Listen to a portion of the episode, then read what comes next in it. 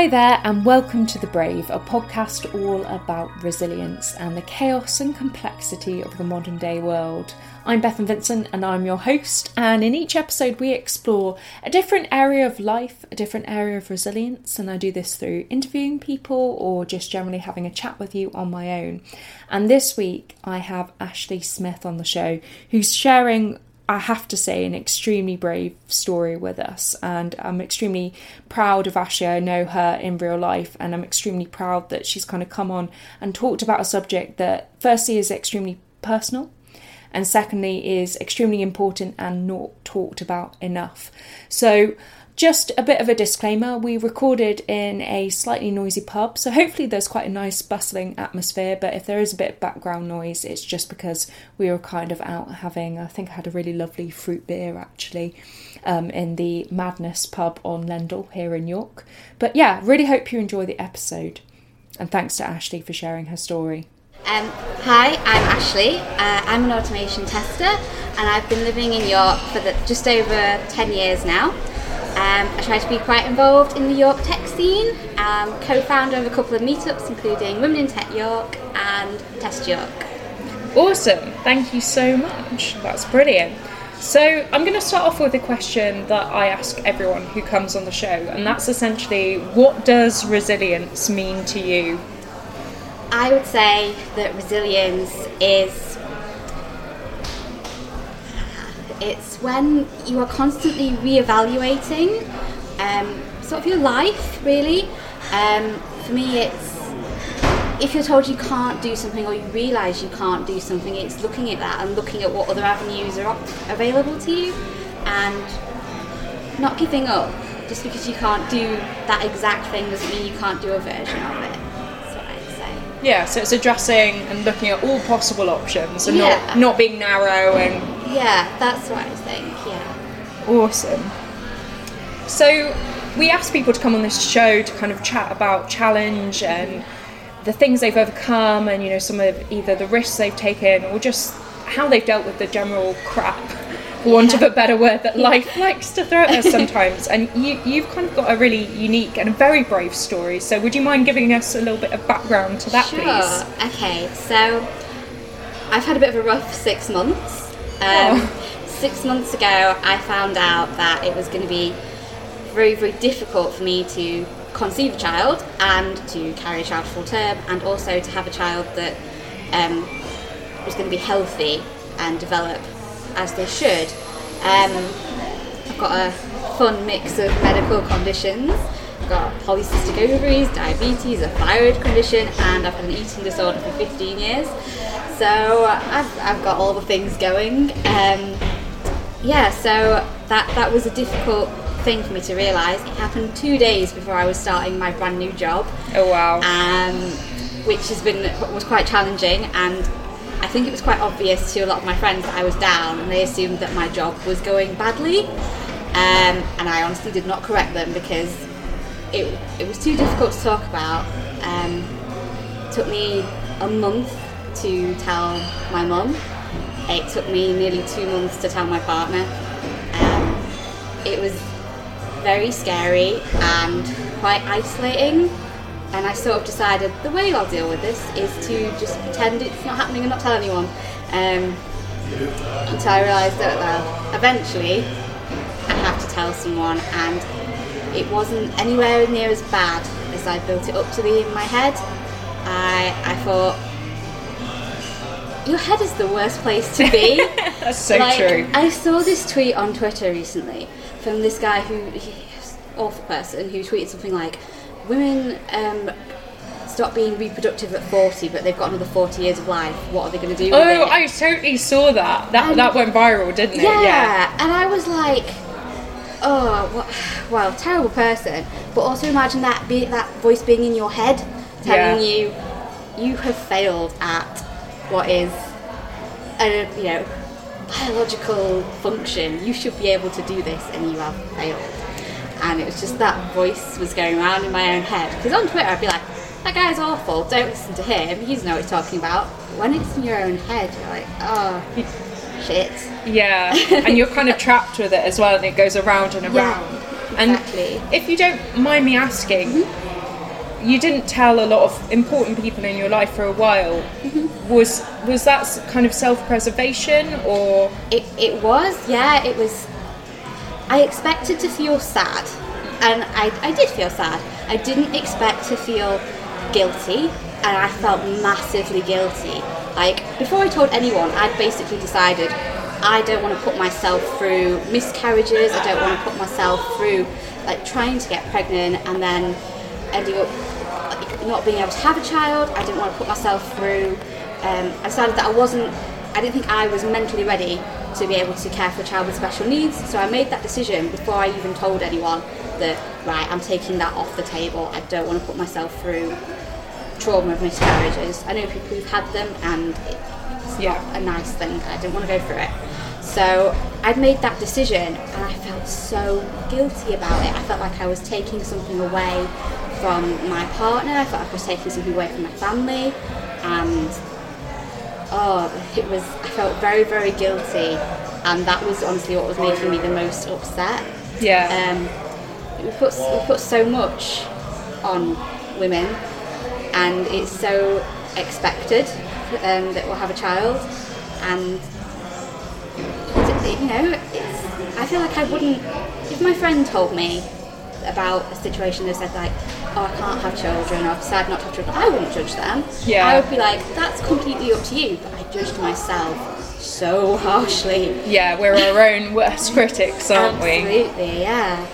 Um, yeah, definitely our own worst critics. Yeah, and that, that sounds like a really tough thing to kind of go through alone. Mm.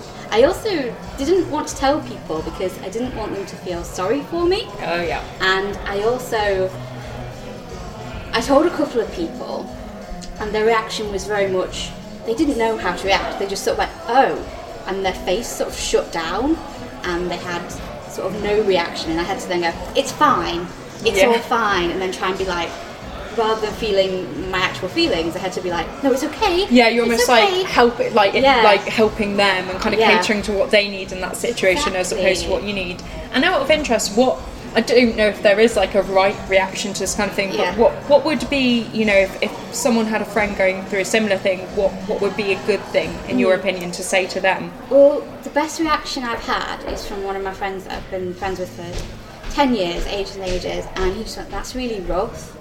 I was like, yeah. Describe that kitchen. Yeah, of course. It's been bugging me that it's there. Thank you. Um, yeah, so I just was like, yeah, yeah, it is really rough. Thank you for acknowledging that it's really rough. Yeah, Um, that's a really interesting thing because sometimes when people are going through pain, your reaction is to be like, is to kind of soothe them and not and like mask the pain. You don't want Mm. To be like, you, you almost say like, I'm sorry you're in pain, but blah blah Yeah. blah, but it'll be okay, blah blah It'll be blah. okay. Yeah, yeah, yeah. Like, you can adopt. And Yeah. like, I can, that's so true. But it was just, it was really nice to just go, that's really rough. yeah. and they're like, "Are you all right?" It's like, no, not really. I'm not all right. But yeah, that reaction for me was the best reaction.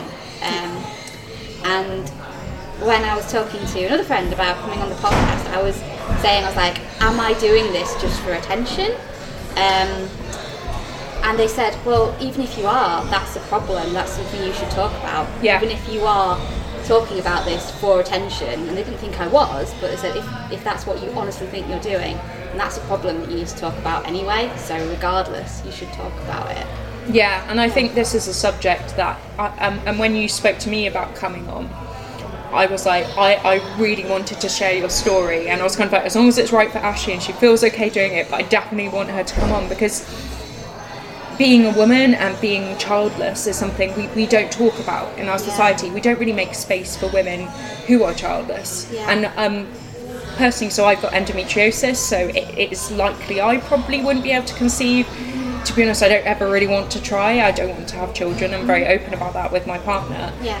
But you, you do feel a bit stigmatized by society, and people don't like talking about it. Yeah. And and they go like, "Oh, you want to someday," and it's Exactly. like, "Come on, I'm, I'm an oh. adult. I've made a decision," or like, "This is my situation." Exactly. Or they'll do a thing where they'll be like, oh, my kids are two and four, and they'll sort of look at you and sort of like trying to Oh, judge yeah, and yeah. work out, like, are you having kids? Are you not having kids? And I would, I honestly would personally feel fine going like, I, I, I'm not having kids. I have Yeah. made a choice for medical reasons. But then I feel like I'd make them so uncomfortable with what their behaviour just was that I, I almost don't want to do it to them because I'm like, oh, well, so I shouldn't like point out that they're doing a very strange thing and sort of going like, oh, so trying to work you out Yeah, yeah. and I don't want to make them feel awful about it. Um, yeah, I, I wish we were able to talk about these things. Yeah. And when I was, um, when I first found out it was going to be really difficult, I started looking on the internet, that, that Oh, lovely place. yeah. um, looking for, I was looking for someone else in a similar situation. And what I found was people's success stories. I found, oh, I was told I couldn't have children, but now I have three Yeah. children and it's great. And I was like, that's not a story that's helpful to me right now. What I'm after is someone who's openly talking about their pain and what they what they did that helped them. yeah. Um, Not it was all okay in the end. was all- This is was my fairy tale ending. Exactly. Yeah. And that was so many of them, or so many of them were like, oh, ask a different doctor. And I was like, well, I don't think that'll help me because what I've done is made a choice. Yeah. Um, yeah, so that, internet was not a helpful place to go. I don't know why I thought it would be. Well, we all do it though, don't we? Like you know, you know not to look, and then you look, and you're like, I'm going to die of cancer within a week, Exactly. and Yeah. you regret the choice. But in hindsight, just out of interest, mm-hmm. is there anything you wish you kind of done during that period? I I wish I told my partner. I wish I'd not built it up in my head to be like, he's going to leave me. Um, is what I assumed, which was totally incorrect. And he, he was almost not bothered. He was like, "Well, we can adopt. It's fine. I don't mind." And he pointed out as well. He was like, "Our friends have just had a baby. We love that little baby, don't we?" I was like, "Yeah, yeah, we do." He's like, "That's not our baby. It doesn't matter, does it?" I'm like, no, that's very true. He was very matter of fact and Yeah. practical about it. Um, and I wish I'd had that from the beginning. I wish I hadn't hidden it for as long as I. He knew there was something wrong. Yeah. He just didn't know what it was. And whenever I was asked, I was like, "Oh no, it's fine." Or, "Oh, work's work's stressful. New work is stressful." So Yeah. yeah, it was. I should have definitely spoken to someone, even if it wasn't, if I didn't feel comfortable with my partner, which you know I totally should. Um, I should have talked to someone. I should have talked to a friend, anyone. It always Yeah. surprises me how open and wonderful people are when you give them the chance to be. Yeah, And often, like you, like you say, you build this thing up internally, and you finally kind of release it, and they're, they're almost like, "It's okay, like, Yeah. no big deal." yeah, exactly. I was feeling like it was this huge thing, and it was like society would ostracize me, and where, where was even my place anymore? Yeah. it's like no, it's that's all in your head. Yeah. So this is a question that you definitely don't have to answer. Mm-hmm. But so, and this is kind of coming from my own experience. Has it given you a bit of an existential crisis at all about like, why am I here? What oh am I doing? Oh my god, yes, so much, so many times. I'll just be doing like, the washing up or something. I'd be like, what is my purpose in life now? And I was never someone who was like, I will have children and that is what I will do. Uh, I've always really enjoyed my work and I've got a lot of satisfaction from other areas of life, but I sort of assumed I would eventually get around to having children. And the stupidest thing occurred to me. I play a lot of The Sims, and I was like, my Sims all have kids. And I was like, I was like, oh, and now it's it's so stupid. The Sims is a deep psychological insight for me. They've stopped having kids in my Sim families. They're just they live forever now, which isn't what they used to do. Um, yeah. That's really interesting, though.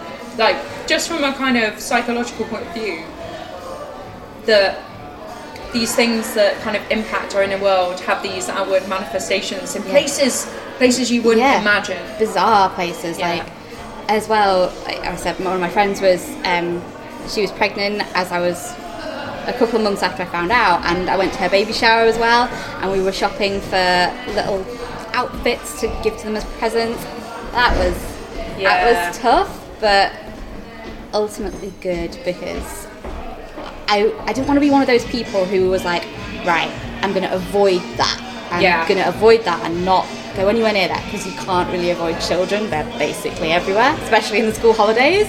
Oh, yeah. so I was like, right, we're just going to face this, let's do these things. Um, yeah, don't want to hide from it, and that's part of the reason I'm doing this because I don't want to hide it. Yeah. Why should I? Yeah, totally. And it's something that affects so many people, and men too as well. You know, Yeah. we don't talk about like men who can't have children No. as much, We even as we absolutely don't talk about women who can't have children. No, we don't. We really don't. We should. We absolutely should. Yeah, and it's so kind of tied up in gender roles and It is. all of that. It really is. Um, like so many times, um, people have assumed that when we have children, I will take time off work, and I was like, no. I Yeah. would. Anyone who knows me would know I would go like absolutely mad if I didn't have work to do. Whereas my partner would just be like, yeah, this is fine. I'm totally chilling out. I'm good. I don't need to be at work. Um, not that looking after a kid isn't work, Yeah. but I, I need that sort of to be constantly solving testing problems. Yeah, you could do Um, that maybe on a baby, although. Yeah, d- you- don't try and test your baby. That sounds like a really bad idea. What is this result? No. oh no. the baby has disappeared. It'd be like The Sims. It would not. Yeah, that would be bad. Way too much of my life is a Sims analogy. Oh. Play way too much of it. It's, Mm-hmm. it's bad. Yeah, it's very bad. So, if you were talking to someone who was undergoing a similar thing, Mm-hmm. I know we talked a bit about advice, but is, is there any other advice you would give to them? I'd, I'd really like them to say, want- if they wanted to reach out to me, please do reach out to me. It'd be nice to have a conversation with someone going through a similar thing. I've, I've not been able to find anyone going through a similar thing who's made a choice not to have children because they think they couldn't deal with it Yeah. if their child was, uh, if they had special needs. And I'd, I'd just really like to talk to anyone who's going through that. Yeah, 'cause I- have a community, a network, yeah, that. I think we're, we're better when we can talk about these things and we realise that it's it might be normal to be feeling like crazy guilty about it. Yeah. And yeah, it, that might be completely normal, but I've got no way of knowing. So Yeah. I, I'd love to have a talk to anyone who's going through something similar. Well, how can people get in touch with you? Um, Twitter is probably the best place. I am Tuffers Tests on Twitter. Um, feel free to just drop me a message. Just also that we don't talk about whether you feel mentally ready to have a kid. Oh yeah. Oh god, yeah. It it's like you end up with this. See, I found out because I was like, right, I am 29. Um, I'm diabetic, so I have to go through this thing called preconception clinic. So I went there. It's this whole thing because they have to manage your diabetes carefully um, if you're planning on getting pregnant. So I went. Okay. I went to the clinic. Um, and I went there not because I was mentally ready, but because I was like, this is a ticking clock. Time is- Exactly. I was like, right, it's time to deal with this right now. And even though me and my partner knew we weren't financially ready to have children, we didn't even address mentally ready. Um, We're like, right, we're gonna do we're gonna do this now because we need. If there's something wrong, maybe we can sort it out. Yeah. Um, we didn't realise the other complications that, Yeah. were go- that I had, um, because there's a lot of things that you wouldn't realise were complications until you started trying to have Yeah. children.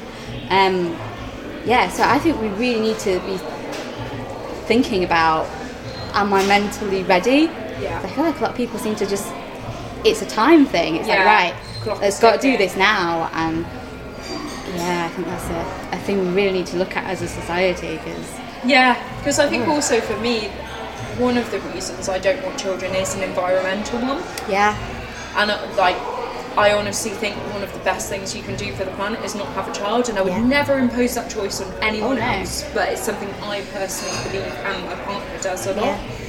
And we don't talk about that impact of things as well. Yeah. Also, like, I can barely look after myself. How am I going? To? Like, I don't get myself up very well in the morning. I'm not going to cope with a tiny baby very Yeah. well.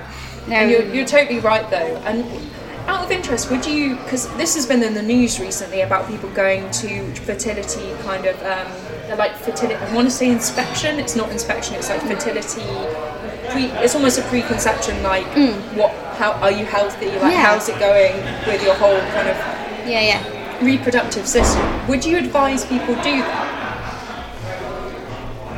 I think it's got to be a personal decision because if it comes back to, if it comes back in the same case as it did with me, is you're going to have trouble and you might well have a child with severe disabilities.